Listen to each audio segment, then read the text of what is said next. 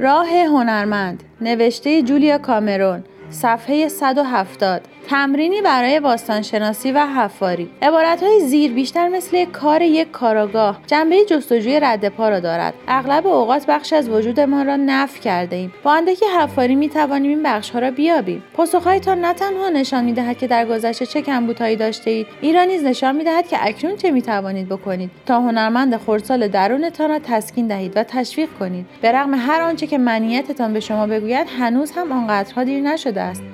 زیر را کامل کنید.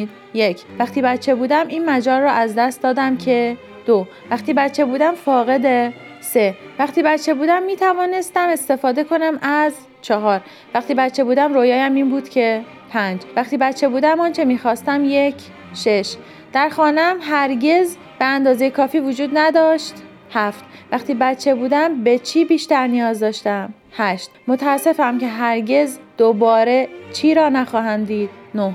سالها دلم برای چه چیز تنگ شده و درباره چه چیز فکر کردم؟ ده. خودم را برای از دست دادن و فقدان چه چیز میکوبم؟ تصدیق موهبت و دارایی های مثبت خود به اندازه اذعان داشتن به کمبودهایمان حائز اهمیت است. دارایی های مثبت و موهبت هایی را که همکنون در اختیار دارید و می توانید بر آن مبنا پیریزی کنید در نظر آورید و عبارت زیر را کامل کنید. یک. دوست وفاداری دارم. در.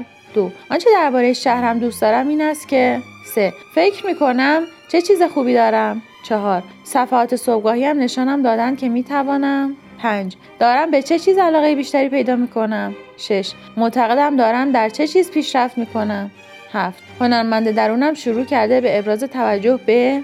هشت مراقبت از خیشتنم. نه احساس چه چیز بیشتری می کنم ده احتمالا خلاقیتم.